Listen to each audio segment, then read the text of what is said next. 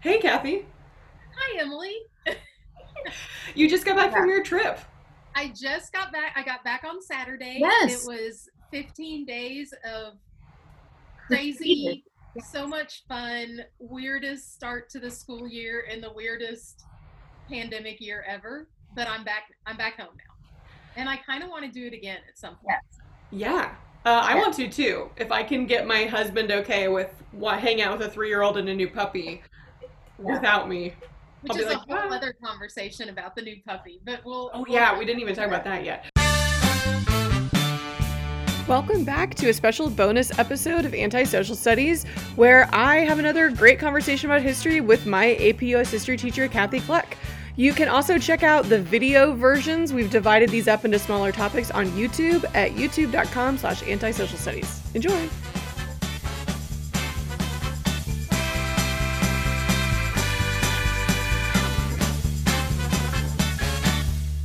So we wanted to talk today because you visited the last leg of your trip. You visited um, a lot of, or kind of like more civil rights era Right. stuff. So what what did you see?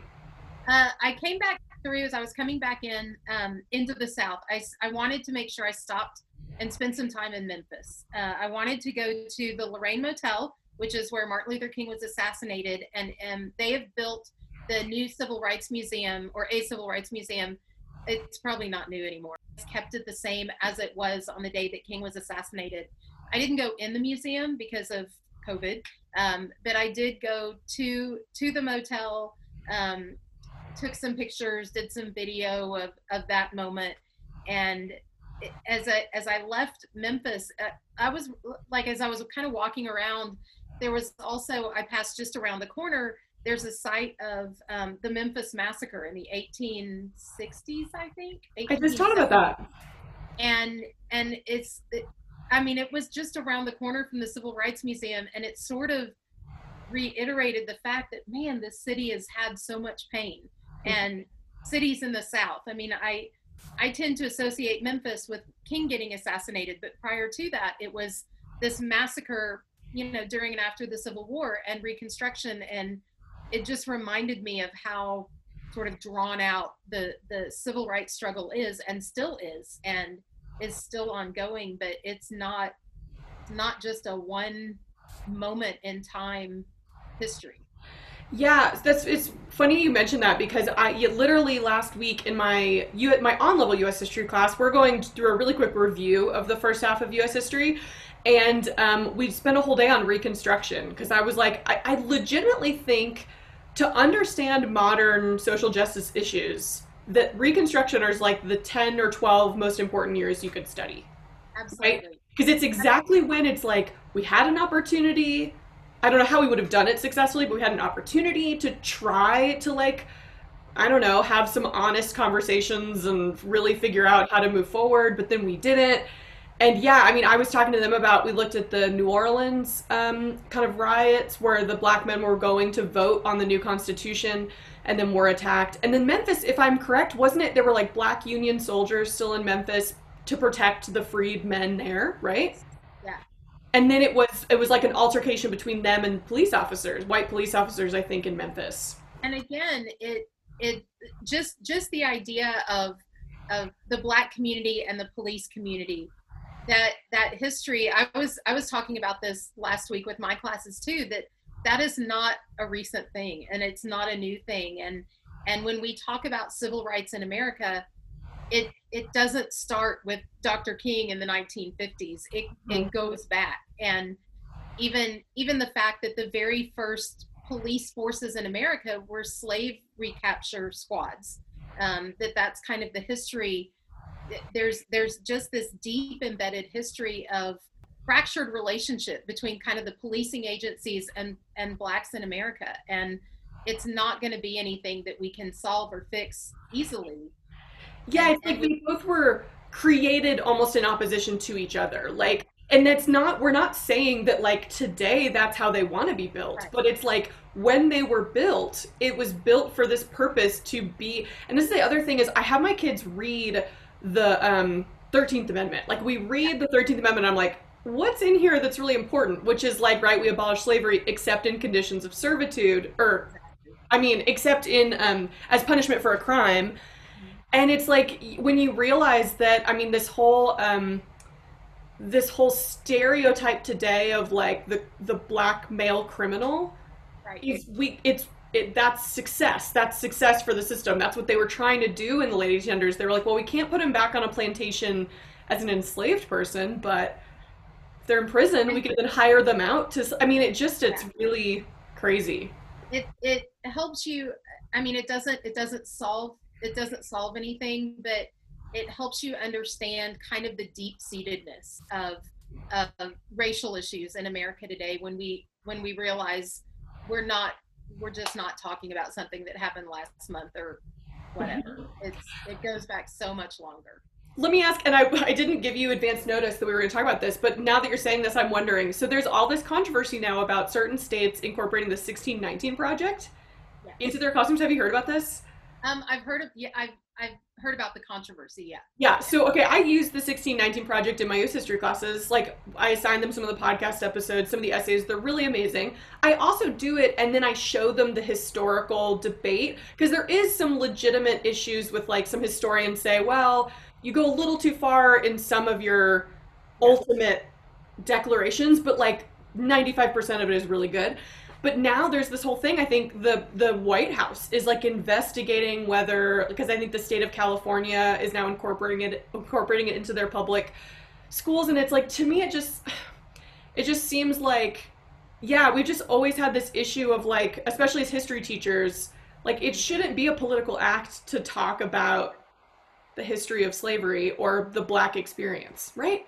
Well, and that's that's the thing that the fact that it has become political to try to study the history um, is is saddening to me. That that it, we're uh, I I don't ever want to tell a kid how to think. I don't ever want to tell a kid that they should think a certain way or they shouldn't think a certain way. That I want to present all the information so they have the ability. I mean, the whole the whole idea that I have the ability as a teacher to to indoctrinate my students yeah. uh, that to me i'm like have you have you met 16 year olds they They don't listen to me. yeah that they they're they don't listen to me. They're i can't i can't indoctrinate anybody. And it reminds me of like nazi germany when teachers had to take loyalty oaths and mm. teachers could be could be fired if if they were teaching a certain way. And that i that idea that that I- i get that we have influence but to think that i can indoctrinate kids that's that's insulting to kids. It's like they have the ability to think for themselves. At 16 Yeah. years old i guarantee you they have the ability to decide for themselves. My job is to present the information Mhm. um, by not including stuff that is ugly in our history i think is disingenuous. It's it it goes against what i'm supposed to do as a teacher Well, it's like that's indoctrinated. Like that's the thing is like, well, now you are indoctrinating them to a different reality. It's like if you, 'cause I remember even the state of Texas a few years ago when the College Board came out with their new AP US history standards, right? The state of Texas was like, these promote anti-American values and blah blah blah, and they were like, they don't even mention the founding fathers, and it was like, yes, yes they did, but they they did. I read through the whole thing and then I wrote a letter to the state legislature that got thrown in a trash can somewhere. But um but it was like because we were emphasizing people of color and other experiences that weren't the dominant narrative.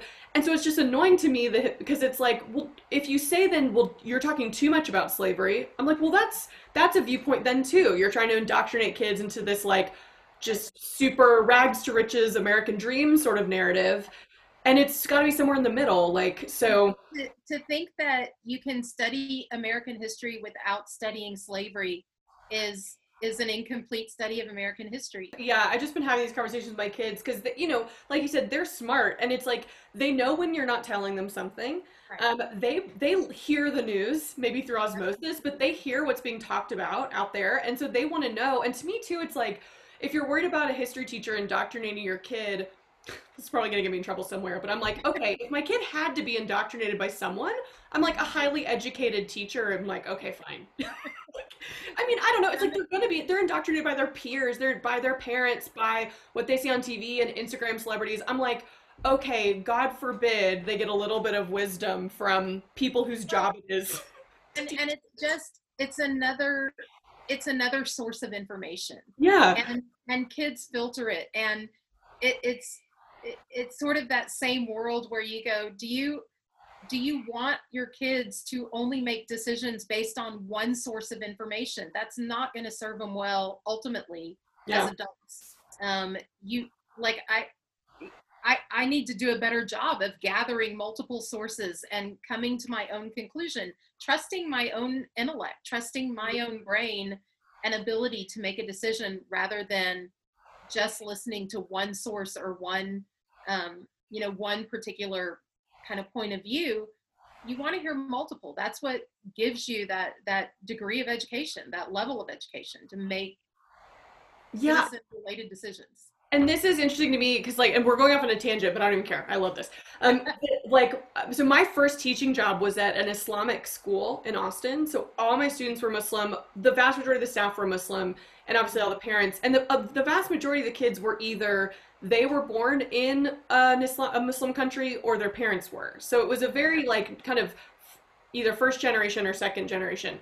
And you know, I had like eighth grade U.S. history then, and we were talking about the Constitution, and that was the year that you were we were debating like marijuana legalization of marijuana. They were debating same-sex marriage becoming legal, and I just remember thinking like, I can't not talk to them about this because like I, I understood it was going to make parents uncomfortable, right? Because you know, depending on how you read the Quran, right, it basically says that being gay is not a thing you should do. Not all students ascribe to that, but still. Um, and I just remember, like, the argument I made was exactly what you're saying. I'm like, look, they they're gonna live in this world. Like, they're living here. They're hearing about it. They at least need to know. They can ultimately decide whatever they want, but they at least need to know what's being said. Otherwise, they're just walking around blind. Like, they have no idea. So yeah, I'm amazed I didn't get fired. I mean, it was an amazing school. I had a great, but I I think back, I was a first year teacher, so I just did stuff. I had like, I had no team, no textbook. I was like, yeah, let's just talk about Israel Palestine with a bunch of sixth graders, and like it. Oof, yeah. I'm amazed. I'm amazed I made it through. God bless that school. But um, anyway, okay. Well, yeah, that's a good. I think that's a good starter to then what we what we also wanted to talk about which is a few key points kind of in the civil rights movement um, including i know you wanted to talk a little bit about emmett till um, who is someone that I, I sort of by choice have not dived deep into that story. I know what i need to know to teach it and i on purpose have maybe avoided. Um, and then i also want to talk about john lewis and i know you and i both know some stuff about him. So i guess that's our nice little intro and why we need to talk about this stuff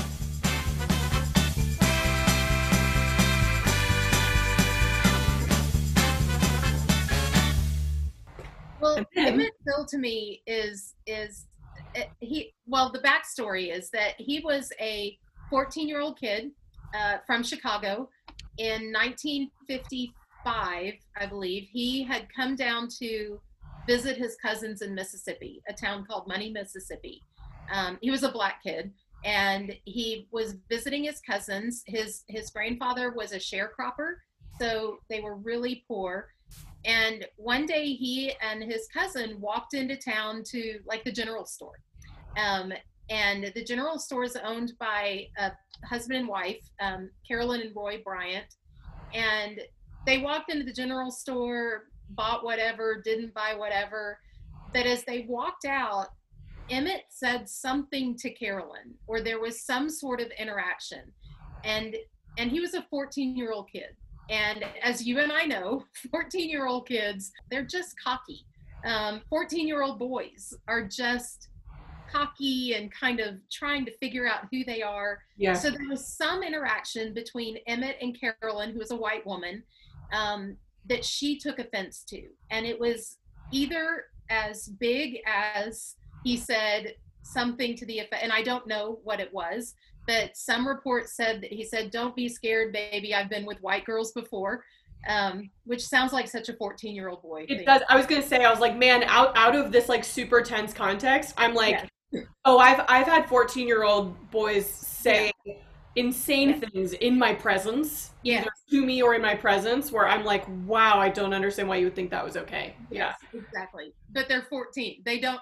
They think everything's okay. The- The more inappropriate, the better. But it could have been as egregious as that, or he could have smiled at her, whistled at her, winked at her. Um, I don't know that we really know. But she we'll never know, right? I mean, we're never going to know what that interaction was really like. And I think one of the things, just before you even keep going, is like even the most egregious version of that narrative is like, okay, does, you know, that, that interaction should have then just ended there, yes. and and it could have easily just ended there. Yeah, mm-hmm. it could have. But she took offense and she told her husband. And that night, first of all, Emmett's cousin, um, who was with him, who is from the South, was like, We got to get out of here. We got to get out of here. And so they went home. And that night, um, about two in the morning, uh, they were at their granddad's house and somebody knocked on their door and and allegedly from from everything i know there were two men and they asked the grandfather they said where's the boy that talked to the woman today? And um, uh, the cousin was like don't go out there don't go out there and emmett went out there um, and they grabbed him and they took him in the truck and apparently there was somebody sitting in the truck which we think might have been carolyn bryant um, but oh, the, they the woman? Yes the woman. Oh interesting. Um, so so emmett went with these two men um, and and he was never seen alive again. Uh, his body was found, I think, a couple of days later. He had been beaten.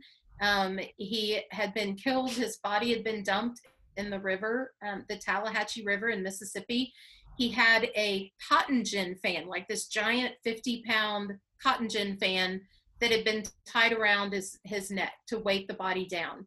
Um, and and when when his body was discovered, uh, his mother came down from Chicago to claim the body, and the body went back to Chicago, and she had an open casket funeral, and he, uh, the the mortician undertaker said, "Do you want me to touch up his body, his face?"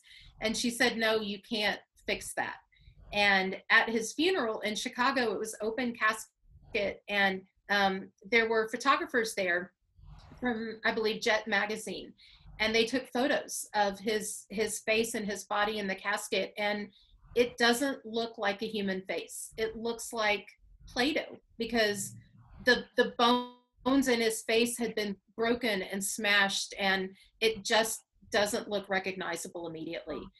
And when those photos were published, um, it to me it it sort of is the, I always start with kind of the modern civil rights movement with the with the murder of Emmett Till, because when those photos were published, it's like people around the country and around the world really saw what it meant to be black in the South, and and to to add further issue to it, the two men were arrested. They were charged with his murder um, at the trial, which was held in a nearby town. All the jurors were white males. Um, the defense attorney uh, and and during the trial, Mose Wright, who was Emmett's grandfather, this sharecropper, this poor black man who was maybe one or two generations out of slavery, he stood up and testified against the men. Wow. And and the the prosecutor was like, "Do you recognize the men who came to your house that night?" And there's a famous picture of him standing in the courthouse pointing. And to be a black man in Mississippi calling out two white men who were of some level of power, he was taking his own life in his hands at that point. Um, he, he, it was it, the the jury deliberated for maybe 35 45 minutes. Um, they came back they found the guys not guilty right across the board um, despite all the evidence despite the testimony.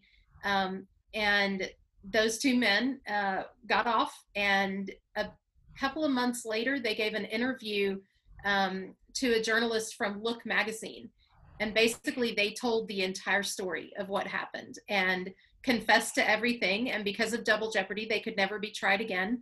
Wow. Um, they they basically said that they hadn't planned on killing Emmett, but he'd been uppity um, when they were talking to him. They just wanted to, to talk. Yeah, yeah.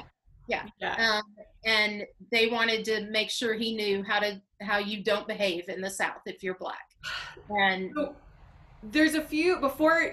Ugh, okay, I have a few. I have a lot of them. I have one thing I didn't know that I why I don't know how I didn't know this, but I didn't know that it was very clear who did it and that he, they went to trial. For some reason, in my version of the story that I'd always heard, it was like we're all pretty sure we know who it was, but I didn't realize it was that overt. Like, nope, they went to trial. They all the people around Emmett Till's family said no, is these two people. That's insane. Um, One thing about that, by the way, Yeah. at the trial, when the when the defense attorney was doing his summation, he looked at the all-white male jury and he said, "I know that every last Anglo-Saxon one of you will come to the right decision." Basically saying, "You're white and you're in Mississippi, and you are not going to find another white man guilty for killing a black person in Mississippi." So pulled out race at that point. Like it's it's not that long ago. Yeah, and yeah, and like I feel like no one, no one ever has good intentions who refers to white people as Anglo-Saxons. I'm just gonna Right, say that's like right. a random part, but it's like I've never heard anyone refer to someone as Anglo-Saxon and No. not be like, I think you're part of the Klan. But Yeah. um, that's yeah, and I imagine. I mean, the prosecutor, right, is probably the a state or like is just an assigned like you know their family's not paying for a lawyer like. Right. And that's so these are a few things that like tying in some other aspects of history to this story. One is like the Great Migration is something I think about a lot when I think about Emmett Till, right? Because the Great Migration is this moment in the 1900s, 1910s, 1920s when a lot of African Americans leave the South. They go get in factory jobs, especially during World War One. They end up in Chicago, Harlem, Detroit.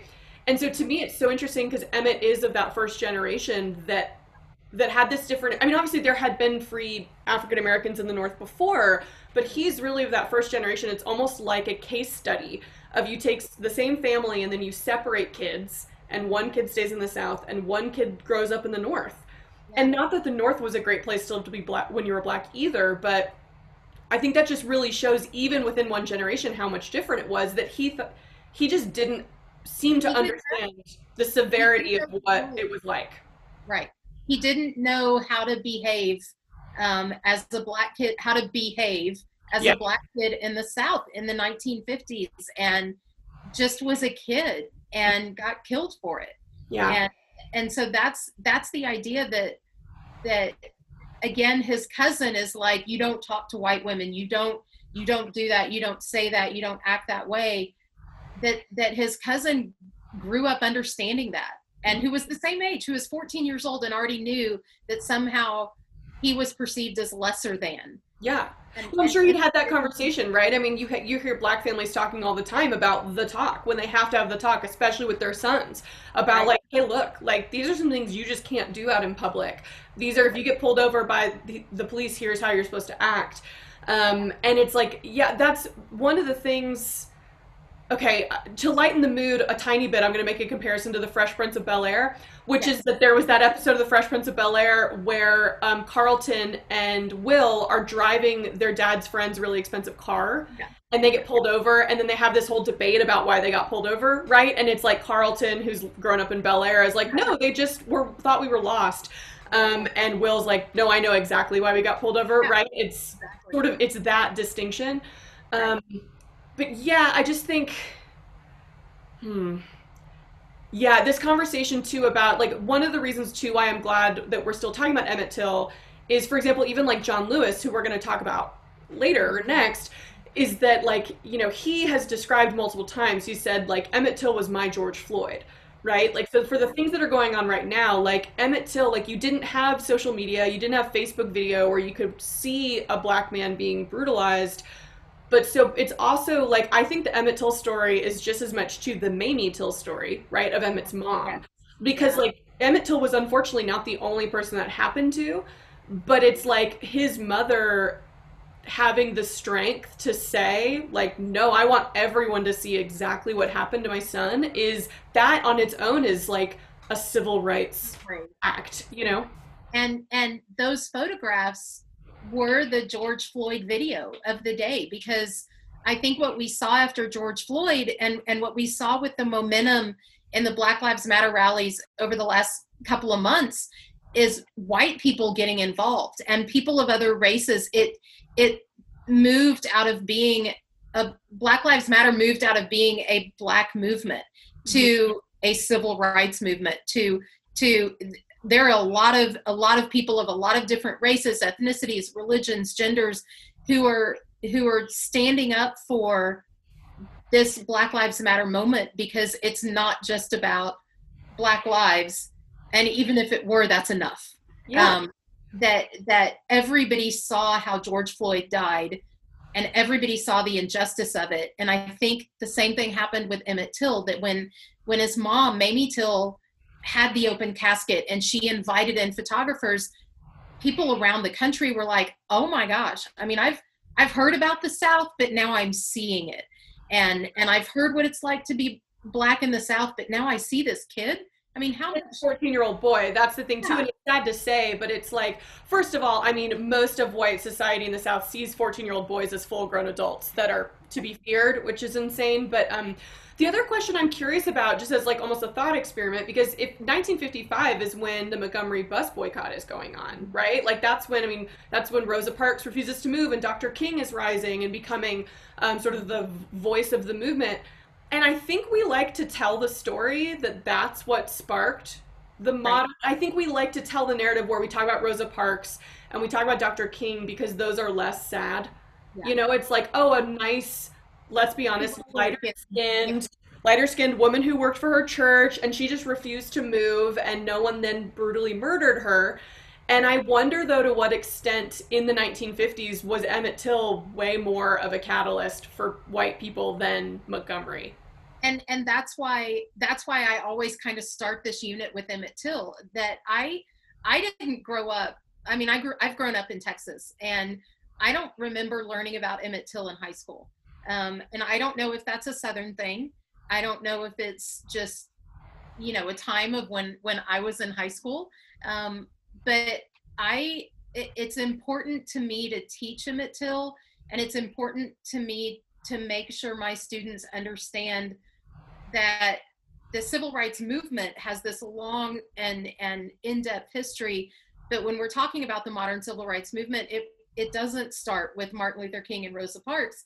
It goes back a little bit before and i really think that that the injustice of, of emmett till's murder helped open the doors so that so that there there was mobilization. The NAACP was doing things in the south and they were they were organizing and they were starting the movement but but the acceptance i think and the understanding of really what the modern civil rights movement is about you saw it in those pictures of emmett till yeah. that it's it's not just it's it's not just about one thing it's about the entirety of what it means to be black in the south and and now it's what it means to be black in america um, that that that is, there is a whole separate set of conditions and circumstances and rules that are unwritten but understood that are dividing us. Yeah. And so I think that it's it's important for everybody. There's a great documentary on it called The Murder of Emmett Till. There's a book called The Blood of Emmett Till. Mm. Um, it's important for people to understand what happened and who he was to really understand the context of today. Yeah, I totally agree. And I was thinking about it and I was like, well, I'm pretty sure I learned about it in high school because I had you for US history. So. so. I'm pretty sure I learned about it. I was trying to think of like when I first learned. I was like, it was probably in Cathy's class. So probably in AP US history. Yeah. Yeah. So thank you.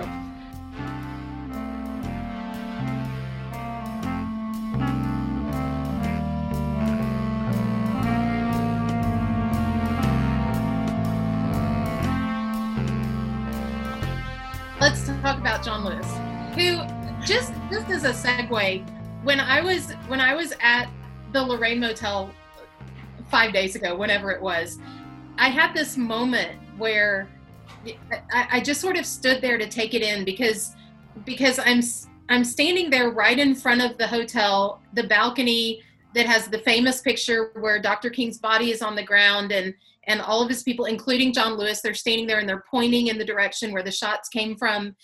And and it was it was sort of I'm getting chills talking about it because it was this surreal moment of John Lewis just passed away um, a month, two months ago, and even even at the very end, I mean, there's that famous picture of him standing on the Black Lives Matter mural in Washington D.C. And he was probably a month away from death at that point he was still fighting for civil rights until the very end. And i'm standing at the point where martin luther king killed was killed in 1968 and to know that john lewis straddled that that he was in both of those places it's it it's just this life well lived of service and dedication and refusing to give up the fight, which I think is just so worthwhile and worthy of all of the things, all of the good things. Yeah, I totally agree. And I also, like, uh, you know, I also take, I'm, I think, a little more cynical, and I take the cynical approach too of like, God, how infuriating to be yeah. you know eh, you know to be at the end of your life and be looking around going have we really come as far i mean obviously we've come why am i still fighting this battle yeah but yeah i think that's what we're starting to see you talked about when we were talking about emmett till and this like motivating people who could finally see what's happening um, and so, yeah, I think that's why John Lewis is just fascinating too, because yeah, his life reminds us of how not long ago that was. He was the reminder. So that's why, right, Congress called him like the conscience of Congress. He was there just as this living reminder. I would say nobody, but I will say almost nobody even dared to ever speak ill about him or, or say anything because he just like, what could you say to someone like John Lewis? Um, and so, yeah, he was born, let me see, he was born in 1940. So he was the same age as Emmett Till. Um, he was born in Troy, Alabama, third of 10 children. They were share- sharecroppers as well, right? So that ties all the way back to the Reconstruction era oh, of understanding that, yeah, like you you can't go get your own land. Often you're prevented from being able to buy land, and so you basically just have to rent out the land, often from the person that had enslaved you, um, and you're kind of stuck in this constant cycle of debt. Um, and so you're never able to make enough money to leave the land, but but you have to like you're stuck there because that's the only thing that you have to provide for your kids. It's feudalism. It's essentially like serfdom or something right? Where um, and so it's one of those where then they get stuck in this cycle and a lot for a lot of people they're probably looking around going how is this really much different than before sure. 1865 um, and so he was born in 1940. So he was born in Troy. He he grew up. It sounds like mostly in like a, a very black community because he says by his own story that I think in the first maybe 10, 10 or so years of his life, he'd really only interacted with two white people ever. Um, and so to me, I think this is important because, right, like that first decade is your, that's your formative years where you're establishing the norms, right? Like you're establishing what's normal and what is to be expected. And so even though he grew up in Alabama in, in the Jim Crow South, he also kind of uniquely grew up where he probably didn't feel like a victim of oppression very often, right? Everybody like him. Everybody and yeah, and there wasn't this like inequality. It was, you know, it's like you talk to people who grew up during the depression. They're like, "Well, I didn't think, feel poor because everyone was poor, right?" And right. that's what my grandma says. So, um, so my then, grandma said, my dad said that. Yeah, kids. She came in to talk to our class, and all the kids were like, "How did you do it?" And she was like, "I don't know. It's just what like that. All my friends only had one pair of shoes too. It was fine." So, um, so yeah. So then he starts venturing as he gets a little bit older, like pre-teens, kind of. He starts venturing into the main part of town, and he wants to go to the public library, and it's segregated, and he starts to really experience this. Um, and he has said, right, that Emmett Till was his George Floyd, and you can totally see why. They were the same age. Um, and so when he learned about Emmett Till, this is the same time within within that year that the Montgomery bus boycotts were starting in his home state where he lived. So he's hearing and seeing the photos of Emmett Till. He's also like in his home state hearing about the boycott and starting to hear Dr. King on the radio. And so he says that like 1955 was when he became, you know, mobilized or decided he wanted to dedicate his life to civil rights he applied to go to Troy University and was denied because of his race. And this is the part that I think is adorable and also amazing is that he wrote a letter to Dr. King and was like, "This seems unfair. What should I do?" And not only did Dr. King write back, he like invited him to just chat. right? So, like, yeah, he was like, "Well, let's just talk about it." So, um, yeah, Dr. King was his college counselor right. and basically said, "My mentor when I was in high school. No big deal." Yeah, it's like, well, you know, why'd you why'd you decide to come to Fisk University? Well, a guy named Dr. King told me to, so I thought you may have heard of him. I don't know. I don't know, whatever. Um, and so he, um, what what Dr. King says is basically he's like, look, you can sue the school, and and the NAACP will support you. We could try to make this a test case for trying to end these sort of practices in on colleges he's like but you're putting yourself and your family at risk right it's like the story you told about emmett till's grandfather on the stand calling out the white men who who killed his son. And so um, John Lewis eventually decided to instead go to Nashville and go to Fisk University, which is a historically black college, right? Those were created in the days of Reconstruction, um, where it was sort of this safe space where black people could could go and learn and get an education. Higher education, right? Yeah. So he goes to Nashville and then he immediately like hits the ground running. He's one of kind of the founding members of SNCC, the Student Nonviolent Coordinating Committee. And tell me if I'm wrong. To me, the way I explain it to my kids is I'm like the two to me the two most important organizations in the civil rights movement are going to be the SCLC, right? The Southern Christian Leadership Conference, which is kind of the adults, although they were also young too. And then you have SNCC, which is like the college students. Am I missing another group? Well, um, and and I think those two are also kind of localized in the South. Yeah. I think later on in the 60s, when you have the Black Panthers, um, that's out in Oakland. You have Malcolm X's group in New York City. Um, in the 60s, the civil rights movement kind of goes national. Yeah. Uh, but in the 50s, it's it's still somewhat localized in the South. And so, like you said, SCLC is Dr. King kind of leading the adults, but it's in the South. Um, SNCC is the student organiz- organization side of things. It's also kind of located in the South, but they also have the same agendas. So the idea of nonviolent protesting, whether it's sit-ins, whether it's marches, um, whether it's you know protesting against interstate busing by riding the buses or sitting in in white areas and bus stations. But when it goes national, um, you have the more violent side, the more violent faction um, with Black Panthers, especially. I think where it's more, you know, they're they're wearing camo fatigues and carrying guns on the street, and it becomes more militant, I guess. Yeah. I mean, that's a conversation for a whole other day. But yeah, I'm fascinated because I'm fascinated by Malcolm X, especially. I like talking about him. He doesn't get talked about as much as I think he should.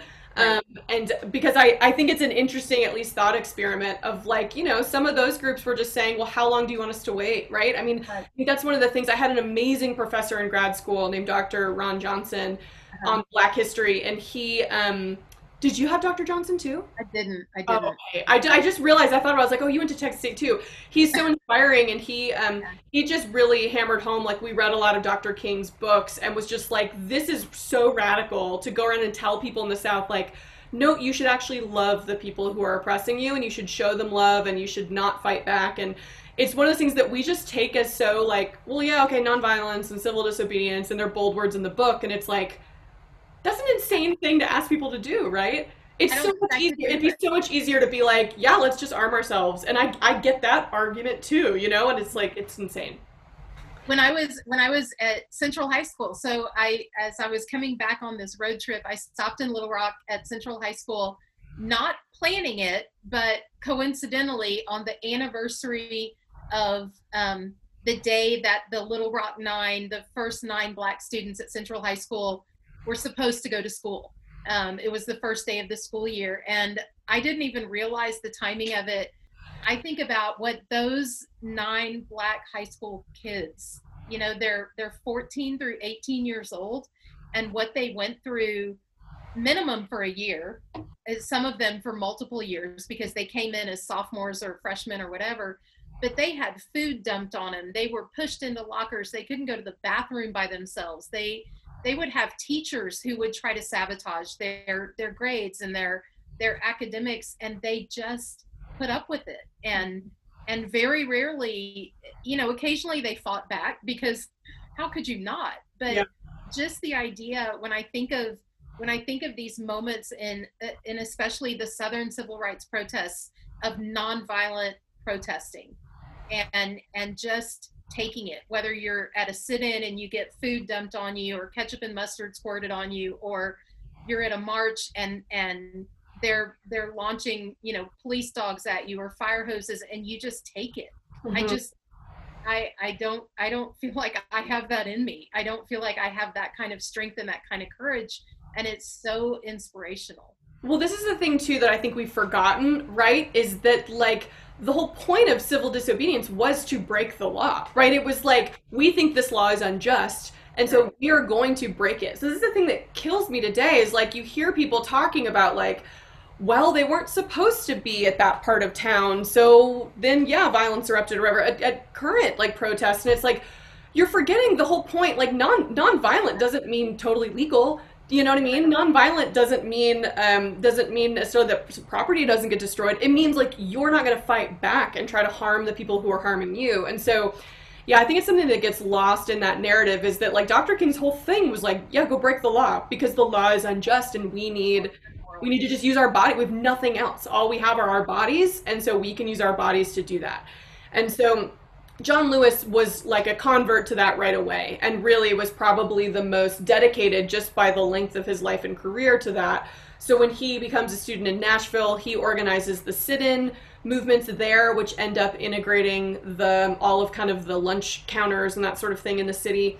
Um, he's also one of the original 13 Freedom Riders, right? So he in 1961, right? He's one of the 13 of these. There were seven black people, including John Lewis, and six white people who just got on buses in Washington, D.C. and rode it all the way down to New Orleans. Um, so that I guess the idea is right when you reach the point or reach the state line when now it's it's supposed to be segregated, you are now breaking the law.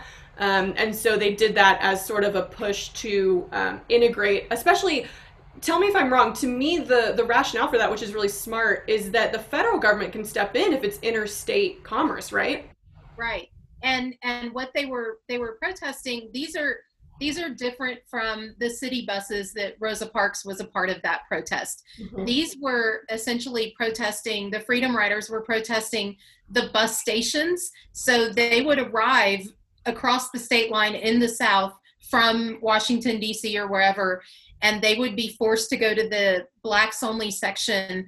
Um, and and so it's it's not just the interstate buses it's the bus stations they were firebombed, they were beaten. There, there's famous photographs of, of John John Lewis bloodied, um, getting off a bus where he was just immediately attacked and beaten. And and again, just to take that, just to say this is this is this is an immoral law. This is an unjust law yeah. simply based on a person's skin color. I think too it's also so smart, right? This is the thing also that I think people don't understand is how like coordinated and organized and intelligent these protests were. We like to think they were like flash mobs of like, oh, I guess we're all just not going to leave. It's like, no, you have meeting after meeting. Like the only thing I've seen that has come close to that is when I saw those kids from Parkland like sitting down and organizing the March for Our Lives. I was like, that's that's what they did, right? It's like you sit in rooms and have boring meetings where you're discussing and debating strategy and you have to make phone calls and you have to like do all this work, which to be clear, that was mostly the work of black women in the civil rights movement, right? Yeah, yeah. And so, and then you get on the bus, and it's like the the intelligence to go, okay, well, let's be strategic. The fe- the federal government can't say this isn't our issue because they, by the Constitution, can regulate interstate commerce. We're going to cross state lines, like it's it's smart and again you're still putting yourself in harm's way to be driving up to a bus station and see right. mobs of people police and civilians ready to just beat you it's mm-hmm. terrifying to willingly put yourself in a position where you know you're going to get attacked and you do it anyway because it's the it's the right thing it, it's yeah I, i'm just i'm blown away by by that kind of bravery yeah, and so so that I mean he goes on many many freedom rides, right? And they do get some help from the federal government who is kind of supporting, but then JFK asks for what he calls a cooling off period, which I'm like mm, I'm sh- sure didn't go over quite well with you know black Americans are like, "Oh, don't tell me to calm down," right? That's the worst thing you can say to people who are mad. Um, but so then then the other event that he's most known for is the March on Washington, right? So and I should say the Freedom Rides he was 21 years old um, which is just crazy to think about. And so then he's 23 during the March on Washington, and he's one of the organizers because he's now the chairman of SNCC. And so, or, and so he's organizing along with Ralph Abernathy and Bayard Rustin and Dr. King. And I should say they're all relatively young too. I should look up. I mean, I know Dr. King in 1955 was like 24, 25. Yeah, I think he was in his 30s. No, early 30s. He was like my age when he's giving yeah. his "I Have a Dream" speech. So it's it's fun to think about them as like the old guys, but they weren't really either, you know. And so, um, and so because he's one of the organizers, he gets to give a speech at the March on Washington, and you know, in the room back sitting behind the Lincoln Memorial in this like I guess little conference room that's back there, they were kind of getting ready to go out. And people were looking over his speech and people were scared because he was being pretty radical. He was basically saying like this isn't enough and like we're he, he, he essentially was saying like we're not going to wait forever and there will be a mass movement and he said things like revolution which we're in the middle of the cold war that sounds communist Terrifying, right?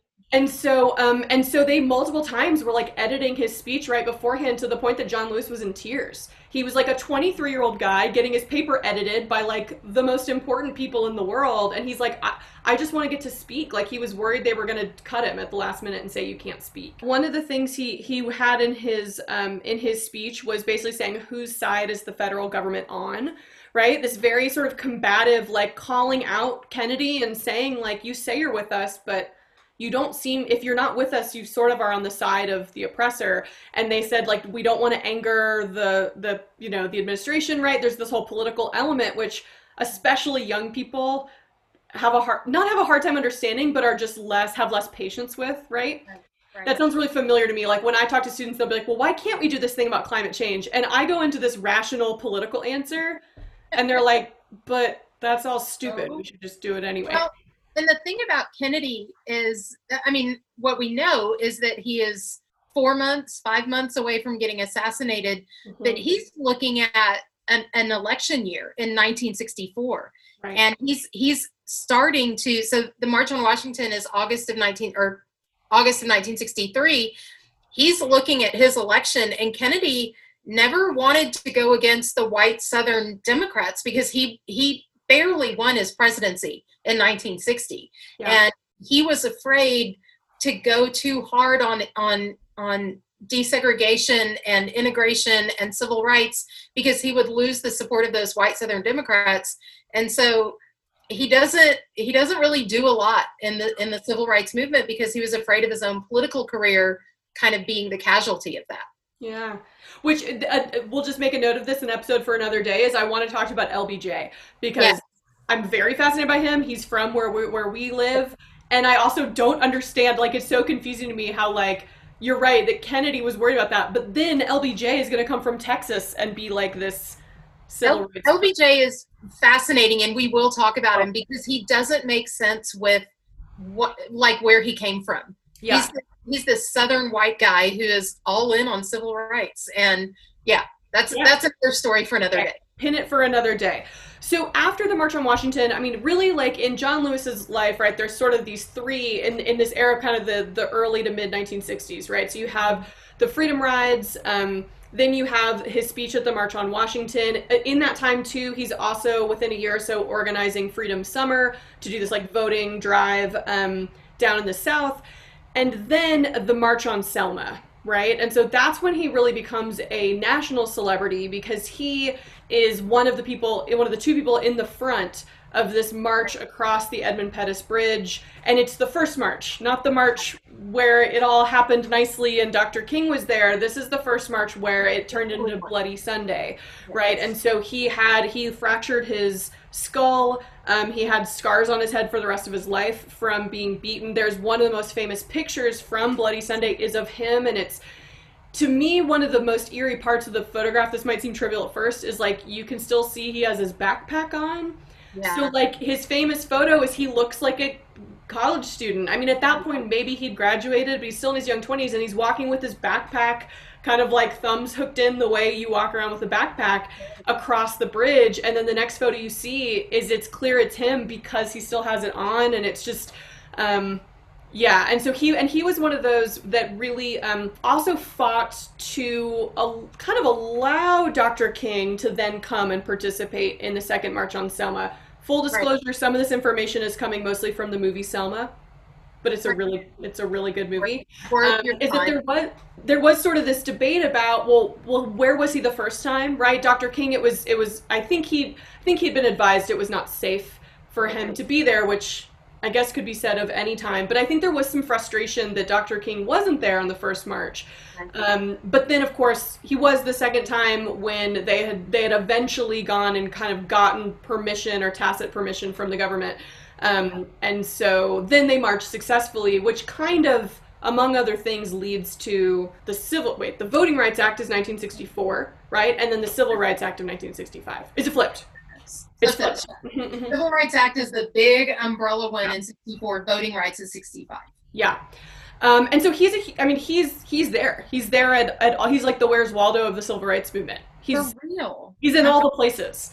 Yes. Um, and then I mean, he he's going to continue. We could do a whole other episode on his then career. That wasn't even his career. That was like his education. And then obviously he goes. He's he gets really involved in continuing to organize politically. Then he gets on the Atlanta City Council, and then he runs to be a rep, um, representative in the U.S. House. And he's elected in the 80s. Um, I think 1986. So, um, you know, for for reference, if anyone wants to maybe feel old or young or whatever, he's been on the House of Representatives as long as I've been alive, because I was born in 1987. So, um, Crazy. so this last month is is the first time in my life that I've lived in a country where John Lewis was not in Congress. Well, and and you think about like your entire lifespan he was in Congress and and that's not even really what defines him. That's his third act. Yes. I mean that that to me is just in, insane and and honorable and like you said he started at age 17 I guess like being involved with Dr. King Yeah. and and Dr. King was assassinated when I was 1 year old so so I know I'm old um, No, I wasn't saying wow for that. I was thinking No. like, oh, that's interesting because like I have this one year to like him, John Lewis being elected, and you have a one year to Dr. King. But because because I say it and I'm like, oh, I am old because Dr. King to me is black and white photographs. I mean, Yeah. it's like the the early civil rights movement is still a lot of black and white photographs and and to think that John Lewis was a leader in the movement during the black and white photograph time and now he's he's just been gone for a month or two and he was on Twitter. Like the fact that he was then on Twitter isn't like, to think about that. To think about he was born to sharecroppers. He was the age of Emmett Till when Emmett Till was murdered. And Yeah. then he had a Twitter account where he used Twitter to spread a message of social justice. Like, I can't think of a more interesting span of a life. one month as he's in stage four pancreatic cancer, one month before his death, he's still marching and fighting in the Black Lives Matter movement. Crazy that that he has that level of passion and that level of dedication, and that anybody is so so drawn to this movement that that they don't give up hope. Like he never not become um i mean i'll be honest like because it's such a bookend where you're like wow emmett till sparked this whole movement in me Yeah. and then right before your death to be like it happened all over again Yes. like so many people would be so furious and disenchanted with the whole thing and i just think it really speaks to i mean he really believed what dr king believed right what is it's the arc of the universe is long but it meant bends toward justice or something or the moral arc of the universe it's Yeah. like this belief that like okay yeah that's a really that's a big setback but like we're still moving in the right direction Yeah. and to also kind of wrap everything up too he when he was in congress passed just a few years ago he passed the emmett till unsolved civil rights crime act which gave me chills. yeah, which basically means that I guess the statute of limitation for like hate crimes or, or whatever had been had gone, and it said specifically for crimes committed against African Americans before 1970 could could be reopened. And so they could investigate some of these. Most of the people they then investigate and maybe find guilty are now dead.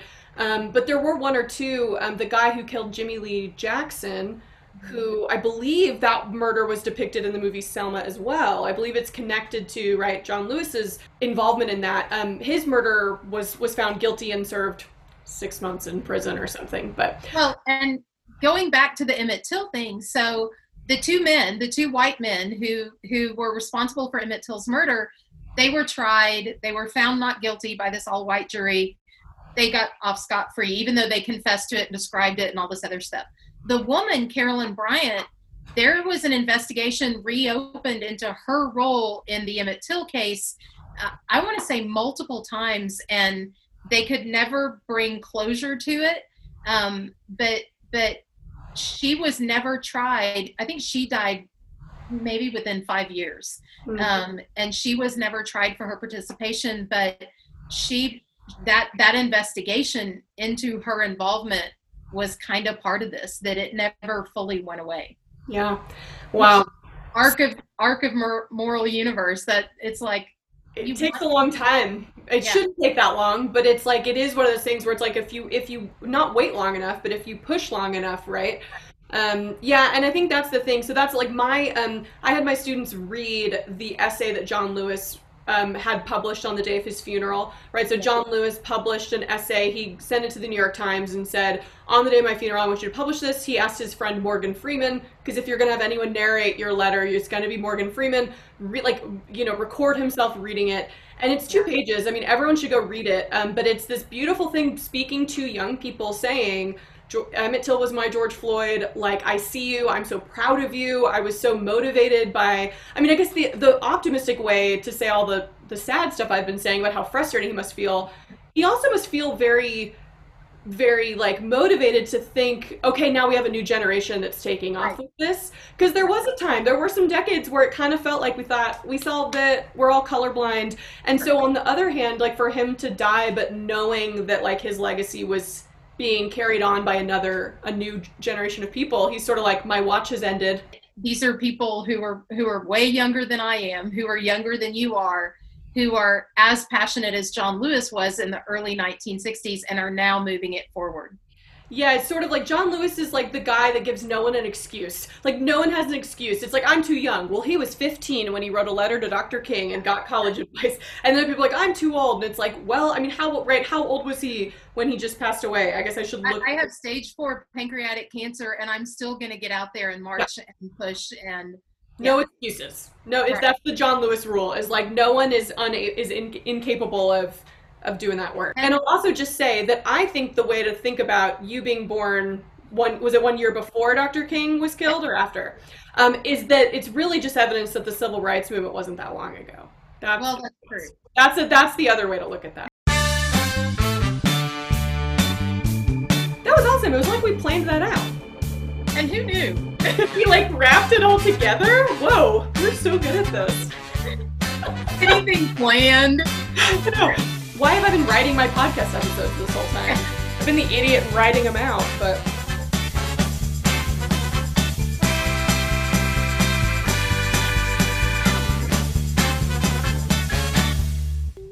Okay, I also have another idea for another topic: oh, cool. the JFK assassination and conspiracy theories. Yes, because that's something I actually like. I know, I know, like the really vague story of like maybe it was the mafia, maybe it was the Mhm. CIA, and that's it. Do you know a lot about it? I do, like embarrassingly.